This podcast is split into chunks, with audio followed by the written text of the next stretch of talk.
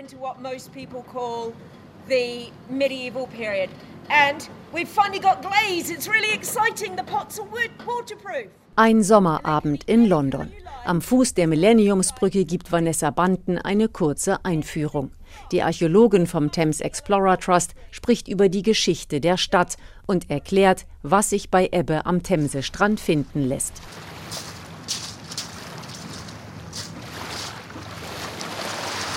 Hier haben sich alle zum Mudlarking versammelt.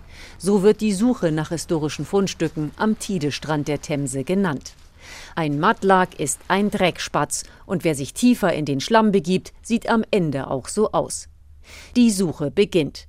Ina kommt aus Deutschland und ist nur für ein Wochenende mit Freunden in London. Hier am Wasser ist sie ganz in ihrem Element. Ich weiß gar nicht, was äh, mir mehr Freude macht, die Spannung beim Suchen oder die Freude beim Finden. Wer etwas findet, bringt es zu Vanessa, der Archäologin, die die Gruppe leitet und in erstaunlicher Geschwindigkeit die Fundstücke bestimmen und datieren kann. Yeah, that's medieval. Um, this is um, everyday Georgian and Victorian. So we think of the blue and white, but that's Sunday best. This is everyday. This is going to be Georgian. This is hand painted, not transfer printed. Es sind Tonscherben aus dem Mittelalter und aus der georgianischen und viktorianischen Zeit. Machart, Farbe und Muster geben das Alter preis. Begeistert werden die Funde verglichen. Wer hat das ältere Stück? Oh, wow, that's amazing. Do you know what date?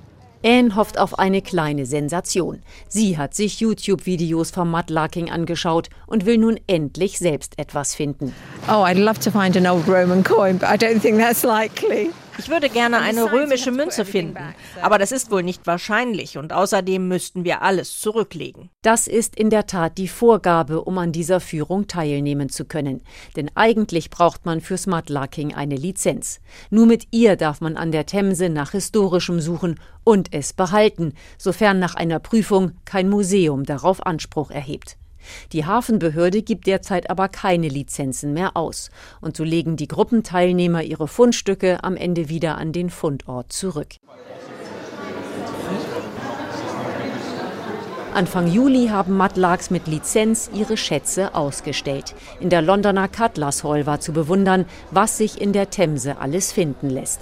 Münzen, Knöpfe, Broschen und militärische Abzeichen, kleine Würfel und Spielfiguren, Fingerhüte, Glasgefäße, Schlösser und Schlüssel, Messer und kunstvoll verzierte Schuh- und Gürtelschnallen aus einer Zeit, als es zu imponieren galt. Auch Hufeisen und Lockenwickler für Perücken legt die Ebbe frei.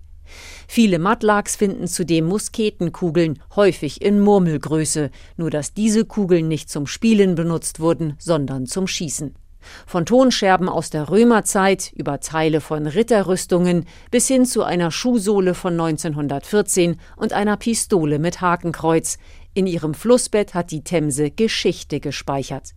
Es sind nicht nur Dinge, die verloren gegangen sind. Dass sich so viel finden lässt, hat auch noch einen anderen Grund, wie Matlark Monica Butling Smith erzählt. London has been the home of London ist seit 2000 Jahren das Zuhause von Menschen. Und die haben ihren Müll in den Fluss geworfen. Jason Sandy ist seit elf Jahren ein leidenschaftlicher Matlack. Der gebütige Amerikaner richtet sein Leben nach den Gezeiten aus, um so oft wie möglich an der Themse zu sein. Er hat das Buch Mudlarks Treasures from the Thames geschrieben. Zu seinen Schätzen gehört unter anderem eine Münze von 1666, als in London das große Feuer gewütet hat.